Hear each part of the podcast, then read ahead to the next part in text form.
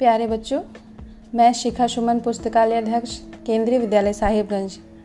फिर से एक नई प्रेरक कहानी लेकर प्रस्तुत हूँ, जो doctor A P J Abdul Kalam के जीवन पर आधारित है। Doctor A P J Abdul Kalam हमारे देश के एक ऐसे महान व्यक्ति थे, जिनकी महान उपलब्धि और विज्ञान के क्षेत्र में असीम योगदान के कारण ही अब्दुल कलाम को मिसाइल मैन भी कहा जाता है। 2020 तक विकसित भारत का सपना देखने वाले अब्दुल कलाम हर धर्म, हर जाति के लोगों के बीच खास लोकप्रिय थे। उनके इसी महान व्यक्तित्व के कारण अब्दुल कलाम आज हम सभी भारतीयों के लिए जीवन का एक आदर्श हैं, जो हमें आगे बढ़ने की प्रेरणा देते हैं।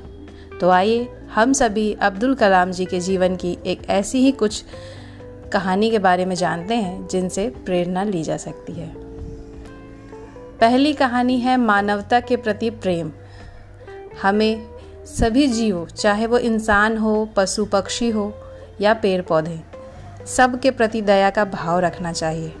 इसी की मिसाल पेश करते हुए यह कहानी है जो दर्शाती है कि अब्दुल कलाम जी जीवों के प्रति कितने दयालु थे। बात उन दिनों की है जब वे डीआरडीओ में कार्यरत थे तब वहाँ की बिल्डिंग की सुरक्षा के लिए टूटे कांच के टुकड़े लगाने का सुझाव दिया गया। जिस बात की खबर अब्दुल कलाम को पता चली, तब उन्होंने खुद जाकर उसे रोक दिया और वहाँ उपस्थित लोगों से कहा कि ऐसा करने से जो पक्षी दीवार पर बैठते हैं, वे शीशे के टुकड़ों से घायल हो सकते हैं और उन्होंने पक्षियों के जीवन की रक्षा के लिए शीशे के टुकड़े नहीं लगाने दिए। इससे पता चलता है कि doctor A P J Abdul Kalam कितने दयालु थे। अब बढ़ते हैं दूसरी कहानी की ओर, जिसका शीर्षक हम कह सकते हैं, जीवन में कभी भी हार नहीं मानना। वो कहते हैं कि मन के हारे हार है और मन के जीते जीत।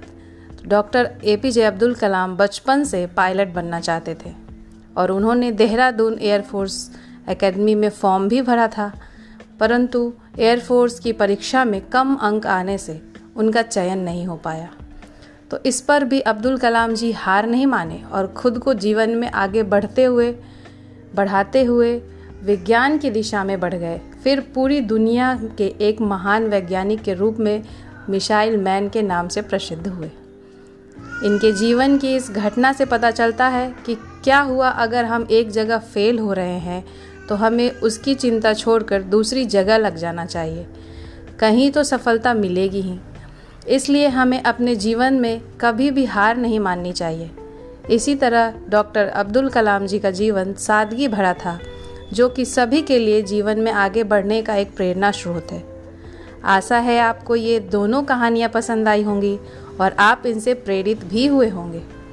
फिर मिलूँगी ऐसे ही नए विषय और नए एपिसोड के साथ, नई कहानी, नए आयाम के साथ। धन्यवाद शुभ दिन।